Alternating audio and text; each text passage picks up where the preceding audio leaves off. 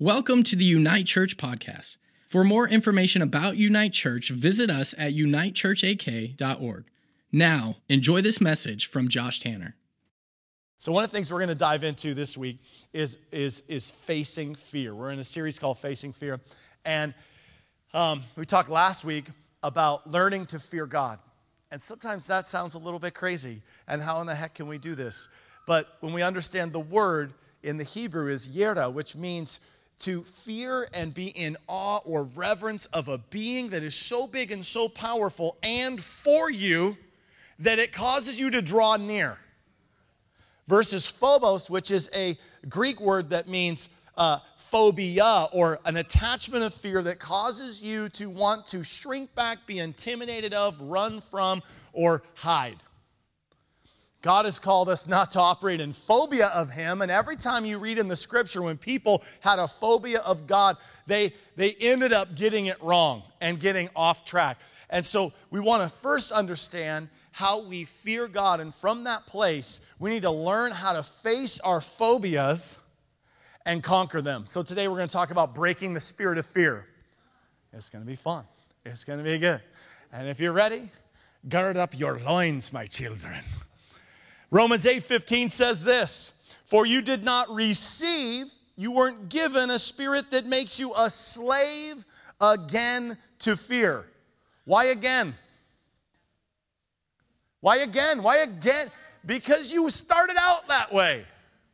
And when we give our life to Christ, He sets us free. And we are now liberated. And in all the book of Romans, and especially the chap- this chapter that this is found in, in chapter 8, talks about that we are set free, no longer in prison to all of the great and glorious work that God has done has fully and completely liberated us, and nothing can send us back there.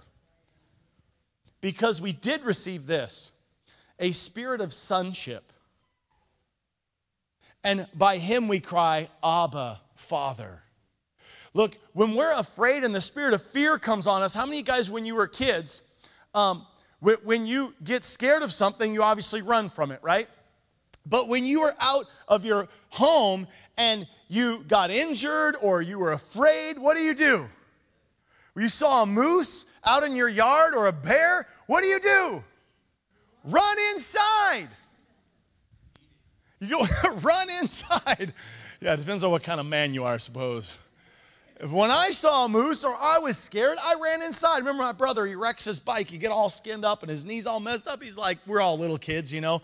Um, don't tell him, but I'm the one that made him wreck, but he still doesn't know that.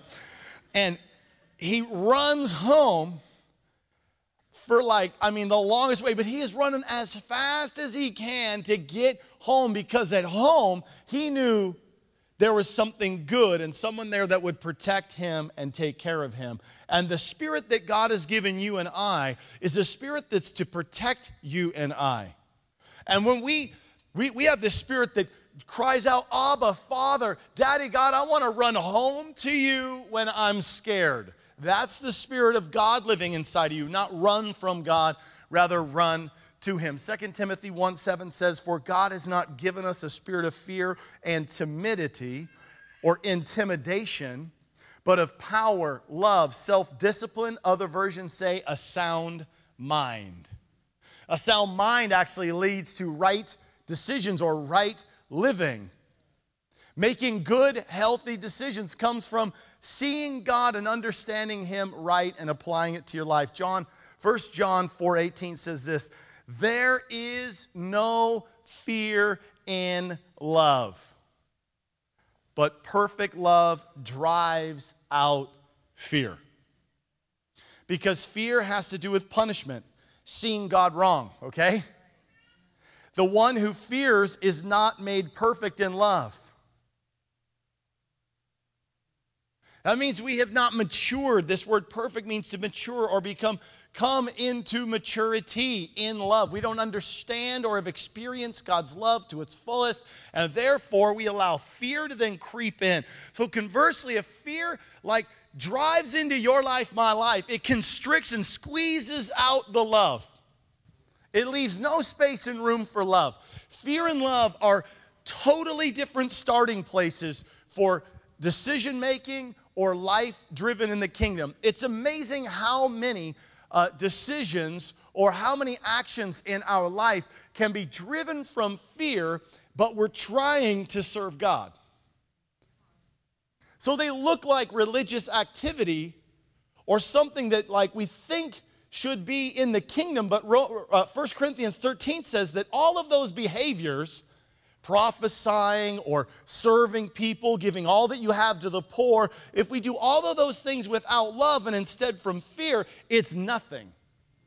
In fact, in so many ways, it creates damage when it's driven from fear. So, God wants us to understand how to truly embrace and live in His love to break the spirit of fear off of our lives, off of our church, off of our families. But here's the reality is that fear is the most powerful motivator on the planet. It drives hard. Whew. Hallelujah. The air turned on. We're not going to be cold. It drives hard. It pushes hard. Now, it is not the most powerful thing in the universe. It is not the most powerful entity, but it is the most powerful motivator. And we, if we don't understand fear and what it's doing in our life, it will drive us all over the place. In fact, to places and into things we never thought possible and would never thought we'd ever sign up for. Your internal world, my internal world, is probably the scariest place in, a, in the universe to every human being, is to look inside. And I know that in my life, as I started off as a really young kid, I got really afraid. I got afraid of people leaving me. I got afraid of people rejecting me and leaving me and running from me. And so, what happened in my life was that I actually got this belief that people really didn't love me. And it happened through different circumstances in my life. But I remember one specific time when I went over to some friend's house and I was just in elementary school, just a little guy. And I remember they were all over there and I found out they were there at the friend's house and I rode my bicycle up there. And I get there and they're all kind of in this one space and they're all like laughing and giggling and all this and then they kind of like peek out and they know i'm there and i'm like wanting to come play or hang out and then they all just go hey you probably should just go home and something in my heart broke that day. I remember riding my little bike back that had no seat. Don't hit any bumps.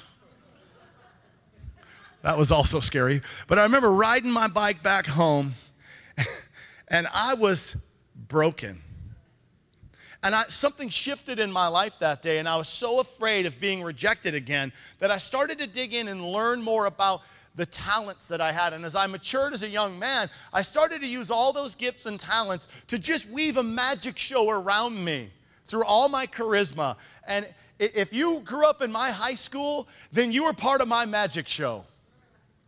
I, you were there. And I was just bringing everybody around and along because I wanted I, did, I was so afraid that people didn't love me and that they would leave me, that if I didn't do enough and make it amazing enough for them to be around me, then, then I wouldn't be okay. And I drove all of that behavior, so much energy into just creating a world where no one, I was so afraid that no one would ever leave me. And then I get saved and I experience the greatest rejection of my life. And everyone and all my close family members that didn't realize it, but they pretty much hated Christians. And so when I got saved, my family turned against me. And I started to realize what real rejection felt like. And then all of a sudden, I really had to dig in. And in my ministry life, I had to just please everybody. And in church life, this is a scary place to be even with all the amazing things that God would be doing in my life and in our ministries, and I would be trying to love people, but I got so locked up because I was so afraid that people were going to leave me that it got to a place where I could no longer answer my own telephone. It would ring and I would experience anxiety. And that's when the bell started to go off in my mind Houston, we have a problem. I realized I have a serious problem. I am never going to make it in ministry if I can't even answer a telephone. What am I doing this for? And I began to ask the Holy Spirit, why am I doing this? And you know when I went into that space, I found out I was just a scared little boy. And maybe you're still just a scared little boy, a scared little girl on the inside too, somewhere. And if you're brave enough to face it, and that's why this series is called Facing Fear, because when you're running from fear, your back's turned to it. And you can't see it for what it really is. And just like if you grew up where I grew up, which is way out in rural Alaska, in Nikiski, Alaska, I grew up on this big, you know, 20 acres, and we had this big long road that ran, you know, it was like a quarter mile road that went from the house all the way out to the road, no lights. Zero lights. And when you're out there, not, you know, city kids are like, oh, go outside, it's fine at nighttime. No, out, not out in the woods. Out in the woods, it's dark, like really dark. And I remember my dad just like, hey, son, just buck up, be a man, go out there. You don't need no flashlight. I'm like, yeah, that's right, I'm a man. I can do this. And I was just like a little kid, and I'd get up to just to go to the school bus. How many of you guys ever did this? You're like going walking through the dark, and you're trucking along, and you're just like, okay, I got this. Everything's good. And then, like in your mind, you start imagining, like, well, maybe there's something behind me that's about to get me. And you're like, you know what I'm saying? And all of a sudden, that thing gets bigger, and there's like witches flying in. you're like, ah! And you're running just to the school bus. And your mind is all these imaginative, like crazy things. And then I turn around, I look back, and there's like nothing there. When I stop and face it, nothing real. You and I have to learn how to stop running and imagining the things that the enemy has planned for you, the things in your life, the worst things that could possibly happen to you that could, uh, they, we have to stop imagining that they could actually harm you because they cannot. It is a false reality. They say fear is false evidence appearing real, right? Good way to think about it. But the more you run, the more you imagine. The scareder you get, the harder you run. The scareder you get, the harder you run until you can't run no more. And there are people that end up having panic attacks and fear stricken moments when nothing is happening. This is very serious and it can be crippling in our lives. And God is saying, it's time to stop running. It's time to stop, turn, and face your fear. And He says, even though you walk through the valley of the shadow of death, I will be there with you. I am your good shepherd. We're going to make it through this. Some of you have experienced some of your greatest fears. I stopped running and I stopped pleasing everybody. And I said, Lord, I don't want to lead from fear because that's going to rain down death on our church. It's going to bring constriction. It's going to bring all kinds of bad, terrible decisions because I have to control everything and be in control of everything. And I, scared leaders aren't good leaders, folks. I said, Lord, I just got to lay this down. This is your church, and whatever you want to do, I've got to be okay with that. And I had to stop and face my fear. Church, each one of us has to stop running, turn, and face it. What's the, and I want you to think about what are you most scared of in here? In your deepest part of who you are. Let's stop and let's turn and let's face that. See, in the, we're going to dive in just to the life of David, Saul, and Goliath. And we find this in chapter, uh, uh, uh, 1 Samuel chapter 15, is that this crazy event happens where God asks Saul, who is king, to wipe out this whole nation. And see, this nation was really, really, really bad. Not just kind of bad, like really bad. Not like nations we see today, right? I mean, we're talking like really brutal, horrible stuff these guys would do to people. And they did a lot of this stuff to the Israelites when they were traveling from Egypt. And God's like, I didn't forget that. And what you've continued to do, and what you're doing, and raping, and pillaging, and murdering, and killing, and sacrificing babies, and burning people alive, these guys are bad. God goes, Yeah, that, that's kind of in the way of my plans right now. And that's done. So I'm sending my army to come wipe you guys out. So he tells his king, I need you to wipe them all out. And no sheep, goats, don't keep anything. I want you to burn it all, get rid of it all. So Saul goes down and he does this, except he keeps and holds back the king of the Amalekites. And then he also keeps the best sheep, the best goats, and everything it says, everything that looked good and pleasing to him. But all the stuff that was kind of like not high quality, they just they let all that stuff go. And then God goes, "Nah, okay, I'm done." And he sends the prophet Samuel to come and confront Saul. And Saul and Samuel get in this whole argument back and forth. And Saul's like, Come on, man, I tried to do my best. And Samuel's like, No, you didn't. You don't care about what God cares about. And this is what it says in Samuel 15 24. Then Saul admitted to Samuel, Yes, I have sinned. I have disobeyed your instructions and the Lord's command, for I was afraid, and the people of the people, and did what they demanded. This word afraid is the same word, yera, that is really only meant to fear God. Instead, he feared man in the way that he should have feared God. He shifted his allegiance and his worship and his fear, and he drew close to man and cared more about what they thought instead of what God thought. And God's like, no, no, no. This kind of rebellion from my leader, from my king, not going to work anymore. I need a kid, I need a king after my own heart. And he switches his plan. And he tells Samuel, Look, I'm done working with this man who worships man before me who fears man before me. This is why the fear of God leads to all wisdom, guys. When we fear him, we draw him, he protects, he leads, he guides, he leads us into his best. And so this wild stuff starts to happen, and uh, uh, Samuel, God shows him to anoint David. He anoints David. The Spirit of God falls on David. And then at the same moment, the Spirit of God leaves Saul. It's crazy. It all happens in Samuel 16. He lifts his anointing and moves it from one to the other. And now Saul has this spirit of fear that now comes on him and depression because he's without the Spirit of God. But if we look here in 1 Samuel 17 8, this is what happens is they find themselves in, these ba- in this huge battle. Saul now, without the Spirit of God, is going into battle. And he's fighting against this great Philistine army. And the Philistine army has this huge champion called Goliath. And some of you maybe have heard this story. But this dude was a monster. And they go on to de- describe all of the ways that this dude was a gigantic beast of all beasts, champion of all champions.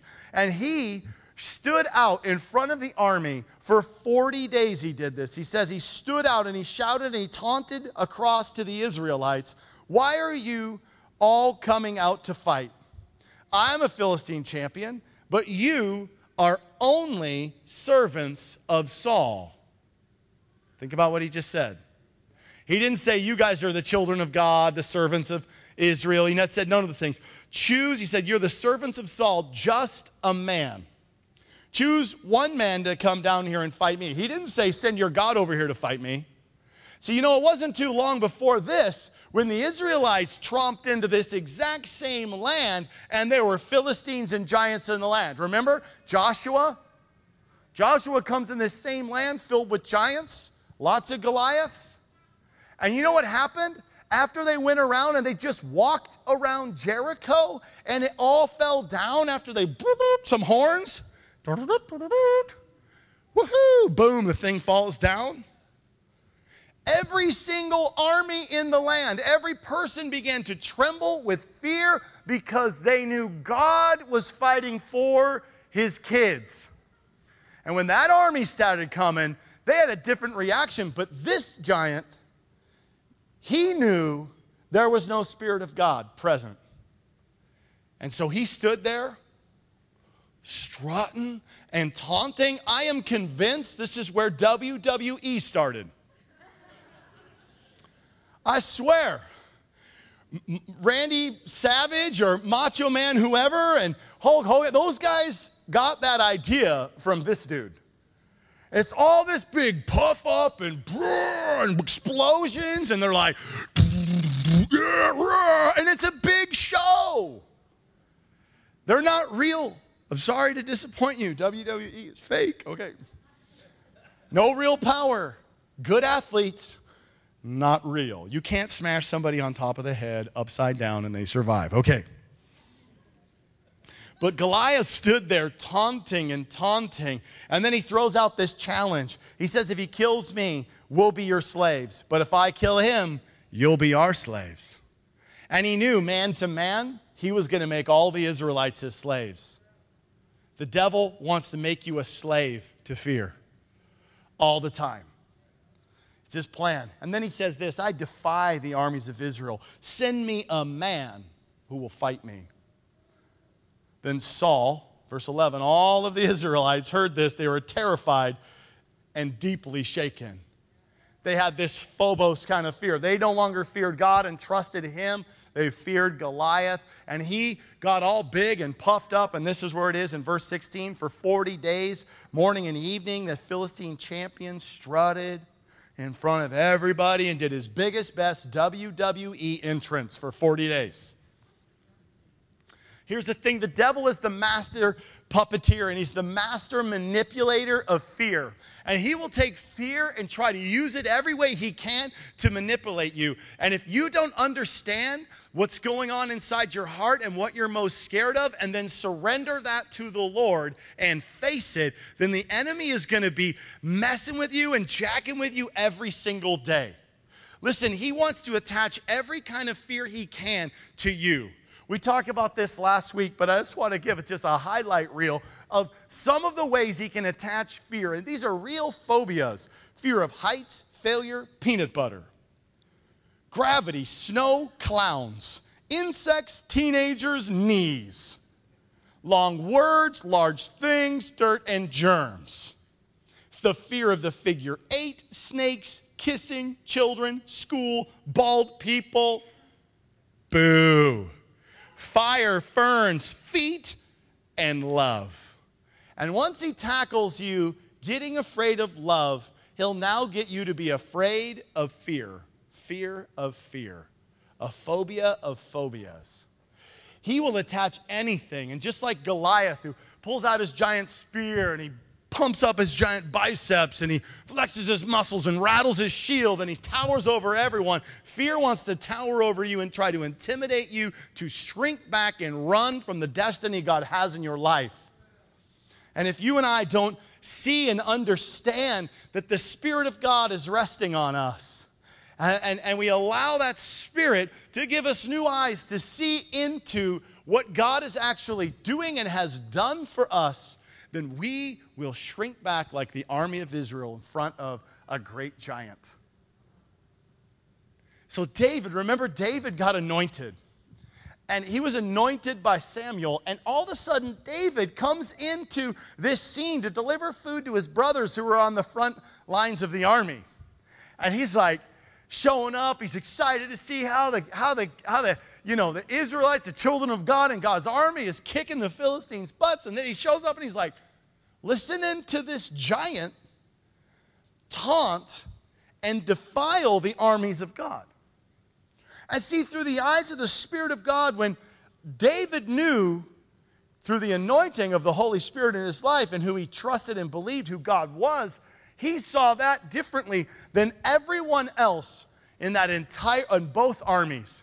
The army of the enemy thought, I've got these guys. They don't even know who they are. And we're going to take out the children of God. And the devil's been trying to do that forever. He thought he won on the cross and he lost big time. He thinks he's won with you, but guess what? When you wake up and understand what God's doing in your life, he's lost big time. Come on. You understand what God has done inside of you and the Holy Spirit, the living God? who built the world, who saved your soul, who defeated the enemy and swept a third of the angels out of the sky with the breath of his word, that God lives inside of you. When you understand that God's in you, you show up to the battle differently. Come on, right? So David strolls in and he's he is like ticked off. And he's so mad he just can't stop. He can't stay quiet about it. He's like, Who is this Philistine? Who is that guy that defies the armies of God? He's like making this ruckus so much that Saul goes, Bring that kid into my tent. I want to talk to him. So the king brings David into his tent, and David goes, Hey, hey, hey. He just walks right in. He's like, Listen. And this is in verse 17, Samuel chapter 17, verse 32. He says this He goes, Hey, don't worry about this Philistine. I got this. I'll go fight him. And Saul's like, Wait a second. You're ridiculous. This dude's a giant. He's been fighting since his youth. He's going to squish you like a bug. You're just a boy. And then David pauses and he goes, No, Saul, you're ridiculous. Because something happened when I was anointed by God. And some other things have been happening since then. And he leans in in verse 34 and he says this He goes, I've been taking care of my father's sheep and goats. And when a lion and a bear comes to steal a lamb from the flock, I go after it with a club and I rescue the lamb from its mouth. And when the animal turns on me, I catch it by the jaw and I beat it to death. I have done this to both lions and bears, and I will do it to this pagan Philistine too. He has defied the armies of God. The Lord, who rescued me from the claws of the lion and the bear, will rescue me from this Philistine. Saul finally consented. He goes, All right, I'm being ridiculous. I guess you can go ahead and the Lord be with you. He didn't really believe, right? But he allowed it because David persisted. In fact, Saul had carried the presence of the Lord before, and the presence of God had came on him, and I think he knew uh, God just came on this kid. And he stepped back and he goes, Ooh, okay. I missed that. And I'm not getting in the way of this. So Saul steps back and David leans in because he sees through the eyes of the kingdom and he understood what we understand now in 2 Timothy 1 7 For God has not given us a sp- spirit of fear and timidity to shrink back and think that we're less than when we are in regards to fighting the giants, the enemy, the enemy of fear in our life, instead, but of power, of love, and a sound mind or self discipline. That is what God has given you. David understood it. He knew exactly what the Lord had put in his life, and he had tested it. He had seen it. He grabbed those lions and bears and beat them down into submission. The Lord wants you to see in your life there's something greater than the spirit of fear out there living inside of you. Greater is He who is in me than He who is in the world. He's alive inside of you, not dead inside of you. He's not a forgotten, sleepy God. He is an active, powerful, alive, present Father who's got you. And when you yada Him, when you move into submission and fear of Him, He is protecting you. And see, David knew there's no way this Philistine, this worm, this tiny little acorn of a nothing could come close to beating the God of the universe that was living inside of him. he's like, hey, he anointed me to be king, and you're trying to take my kingdom and make us slaves? That is not happening today. Saul gets all freaked out, and people will do this in your life, and they'll give you all this advice about what you should do and how you should solve this and fix this fear and do that thing. And Saul does this to David in verse 38. Saul gave David his own armor, a bronze helmet, a coat of mail, and he put it on him. He strapped the sword over it, and he took a couple steps to see what it was like, for he had never worn such things before. I can't go in these. David protested to Saul, I'm not used to them. So David took them off again. The Lord is not asking you to put on stuff of the world to fight the world. We don't fight with the same weapons. We don't fight in the same way. God is not asking you to do something in your own strength. Look what happens in verse 40. David goes down, he picks up five smooth stones from a stream and he put them into his shepherd's bag. Then, armed only with the shepherd's staff and a sling, he started across the valley to fight the Philistine. When we, when we fight, we fight with the Spirit of the Lord. I promise you, no kid can beat the giant with the spear and a shield with the stick and some rocks and a little sling bag. That's not possible. But the Spirit of God can crumble cities by just marching around them. See, David knew the truth. God had not given him a spirit of timidity to run, but of power, of love, and a sound mind. And his mind was disciplined on the truth, focused on reality, anchored his thoughts to the truth about who God was in him and through him. See, the first point here that with weapons we fight with is with power. We fight with the power of God. Revelation 12, 10. Then I heard a loud voice in heaven saying, Now we have now have come the salvation and the power and the kingdom of our God and the authority of his Christ. For the accuser of our brothers who accuses them before God day and night has been hurled down. Does that sound like Goliath to you? Same spirit, just peacocking up and just trying to like make accusations and WWE his way into getting you to shrink back. But the power and the authority of Christ has come in his kingdom that's in you, that's in me. And verse 11, it says this We, the church, overcame him by the blood of the Lamb and the word of our testimony. They did not love their lives so much as to shrink back from death. See, David didn't love his life so much that he was afraid of it, of losing it for God. He knew that his life was wrapped up in eternity. And so he went in with a sling and a stone. But he knew it wasn't about a sling and a stone. He went in with the power of the living God. Come on, we go in now with the blood of the Lamb and the word of our testimony, the power of God. And we do this in faith. Power is, is engaged and operated by faith.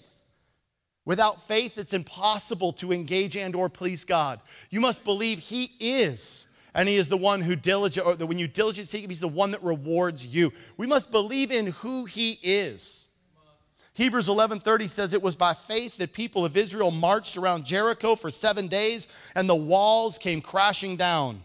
It was by faith that Rahab the prostitute was not destroyed with the people in her city who refused to obey God, for she had given a friendly welcome to the spies in verse 32. How much more do I need to say? It would take too long to recount the stories of faith of Gideon, Barak, Samson, Jephthah, Jephthah, right? Jephthah. Everybody loves that guy. David, Samuel, and the prophets.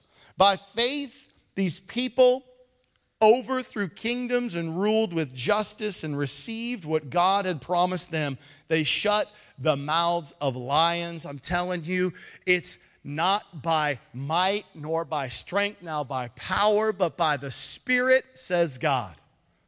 That's how you overcome by His power, His Spirit. But you cannot overcome and destroy and break the spirit of fear in your life if you live like Saul if you act like Saul, if you walk in rebellion or you operate in disobedience, you are going to sow into this life that just continues to bring up upheaval and pain and torment in your life. God wants you to submit your whole life into obedience to Him.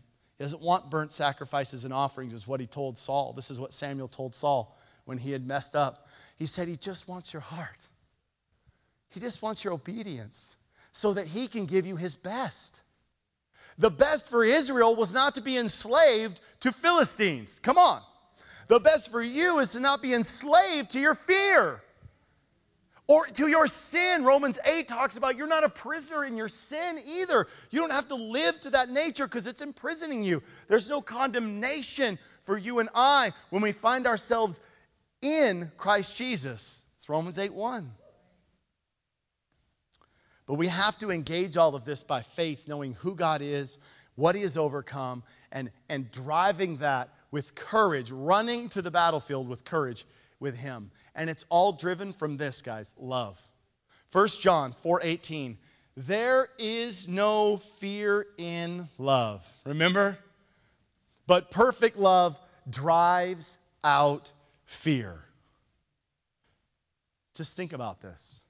Perfect love drives out fear. But what if contamination of fear is overwhelming your life? Where is there space for love? If you're not engaging love and faith in your life, fear is shrinking in and pressing in and choking out the love of your life. You and I get to choose. Are we going to lead from fear or are we going to lead from love? But if we don't have the courage to stop to turn and look inward to our life and face it and run at that giant, that big giant inside of our life that's banging his shield and holding his spear, saying, If you come after me, I'm to put you in slavery. You're to die. I'm to kill you, you little dog. What's that thing you're most scared of? The Lord wants to come in through love and He wants to drive that thing out. He is coming at it with love not punishment.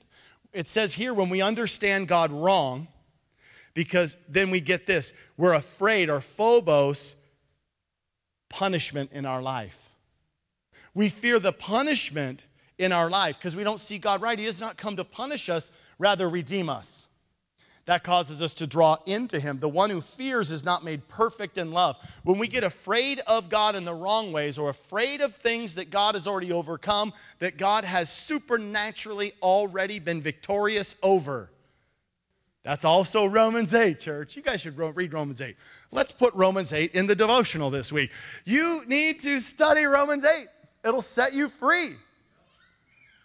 You understand you are super victorious in Him. The battle is won, it's conquered. David understood this battle is over. He defied the enemies of God, he's on God's promised land. This thing is just a big show. All I have to do is go down there. God's going to deliver him into my hands. Because he knew where the power came from. He had the courage to love big.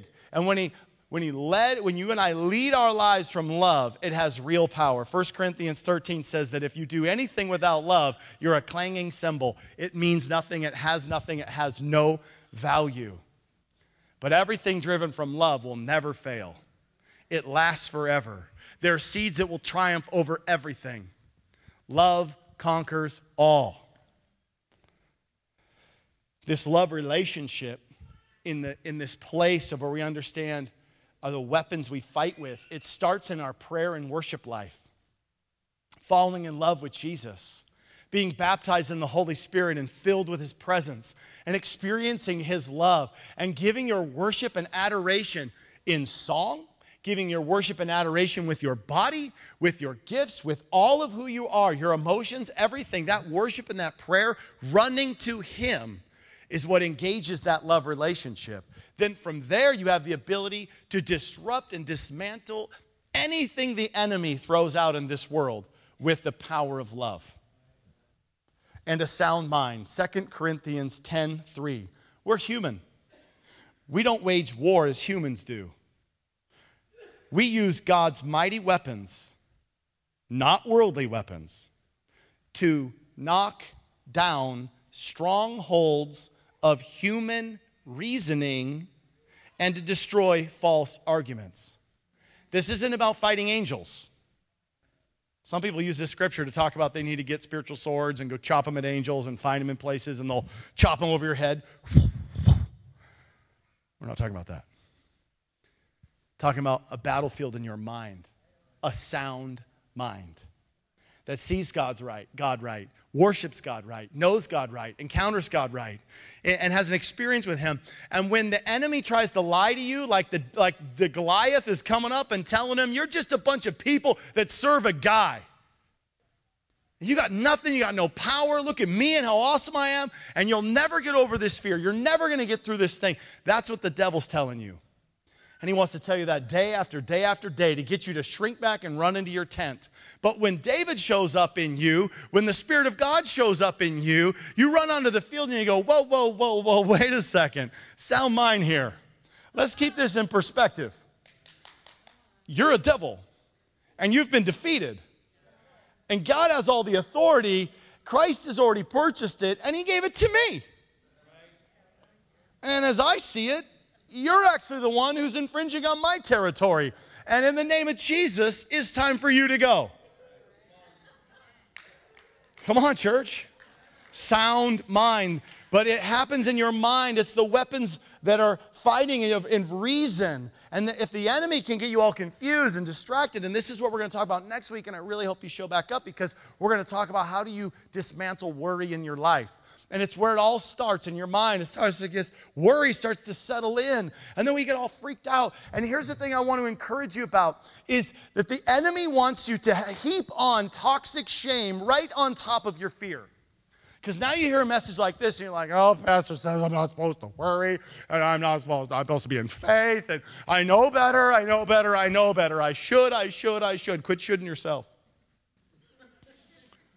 It doesn't look good and it's not good for you. And the devil now compounds his lie and he insulates fear with another thing called toxic shame. Now you've got to get through one more layer before you really discover the fear that's going on in your life and you can have the enemy dismantle it. No more toxic shame in Jesus' name. Come on. Just let that go. You're okay. God gets it.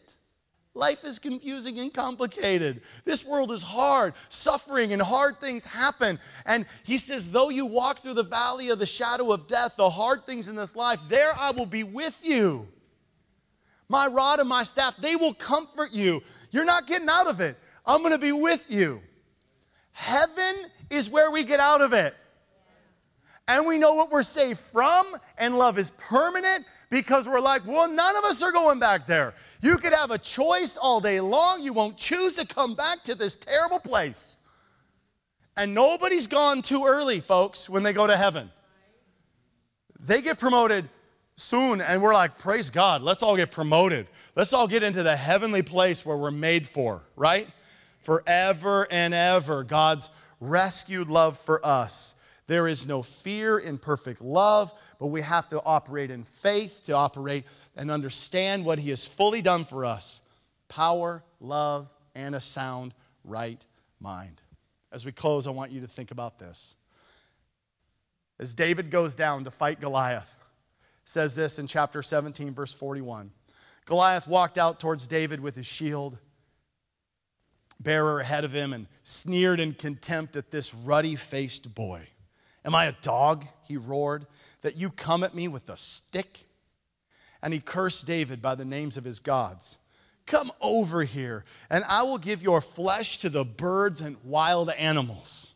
David replied to the Philistine, You come with a sword and a spear and a javelin, but I come to you in the name of the Lord of heavenly armies, the God of the armies of Israel whom you have defied.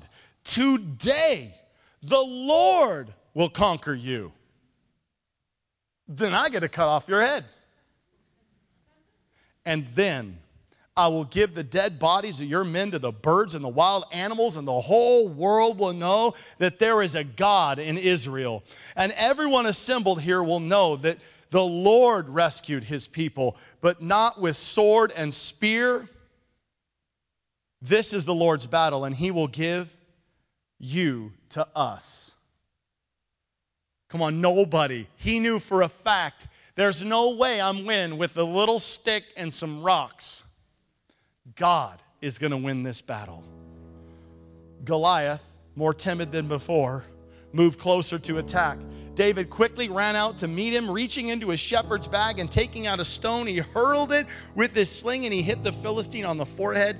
The stone sank in, sank in, and Goliath stumbled and fell down to the ground. So David triumphed over the Philistine with only a sling and a stone, for he had no sword. Then David ran over and he pulled out Goliath's sword, the enemy's sword, and he chopped off his head.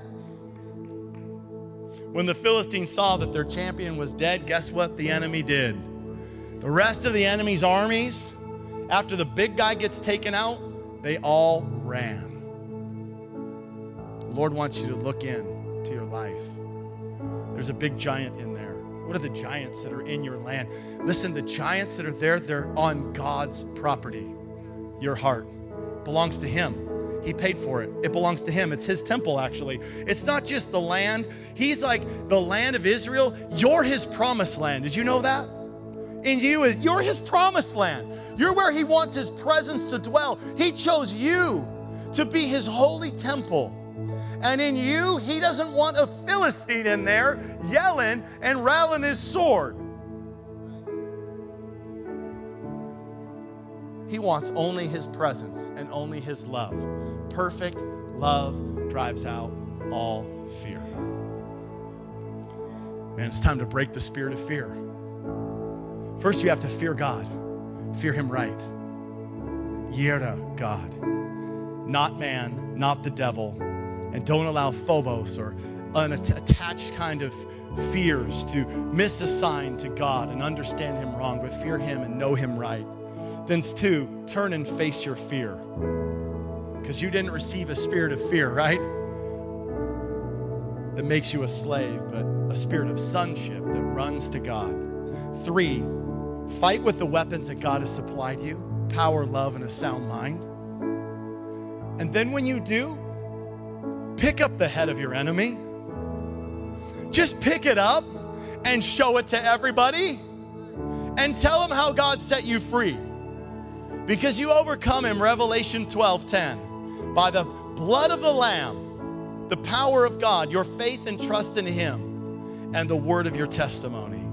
People need to see the heads of giants that you've slain, that you cut their heads off, that God conquered. Let's say that right.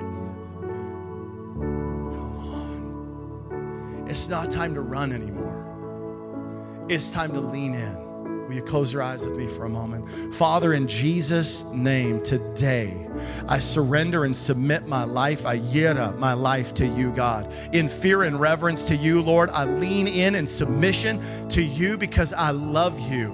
And in you, God, in your perfect love and power, you cast out, you deliver me from all fear. So today, God, I'm expecting that you crash in and flood my life and fill me right now with your love and your presence, that I would encounter you to the fullest, Lord, and you would drive out fear. And I'm putting the devil on notice.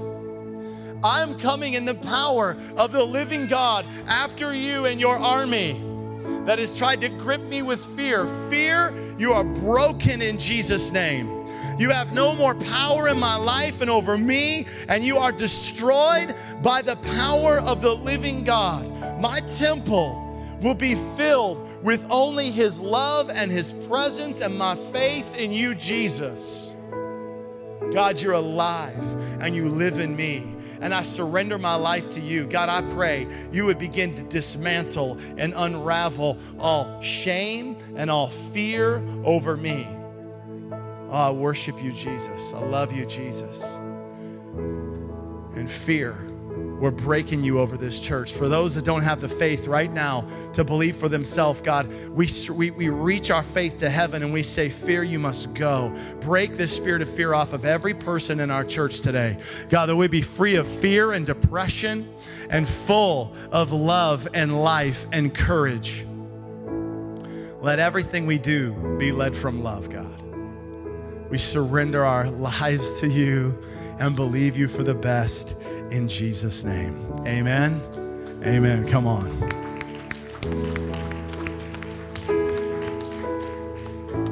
If you're here today and you've never made Jesus the Lord of your life, there is a dynamic, unbelievable opportunity for you to live your life not in fear and captivity, but in love. And the God of the universe sent his son, fully God and fully man, to die for you. The Bible says a couple simple things. Everybody has sinned or fallen short of the glory of God. And the wages of that sin is death, separation from God. but whosoever calls on the name of the Lord will be saved. Will be. All you have to do is trust in Him. Believe in your heart that Jesus is God and confess with your mouth He's Savior and Lord. You'll be saved.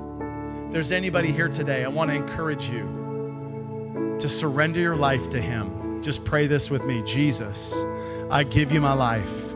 You are God, and I love you. Save me, rescue me from my sin, deliver me, and fill me with your love and your presence in Jesus' name. Amen. If you did that, the Lord has come into your life and changed everything, and you'll be saved and promise it'll be different from here on out. If you did, I want to encourage you. Tell somebody, tell one of our staff members, one of our volunteers, one of our prayer team members, whoever you came with, and help, let us help you grow in Jesus. Will you stand, church? I love you. You're beautiful. I want to pray a blessing over you before we go.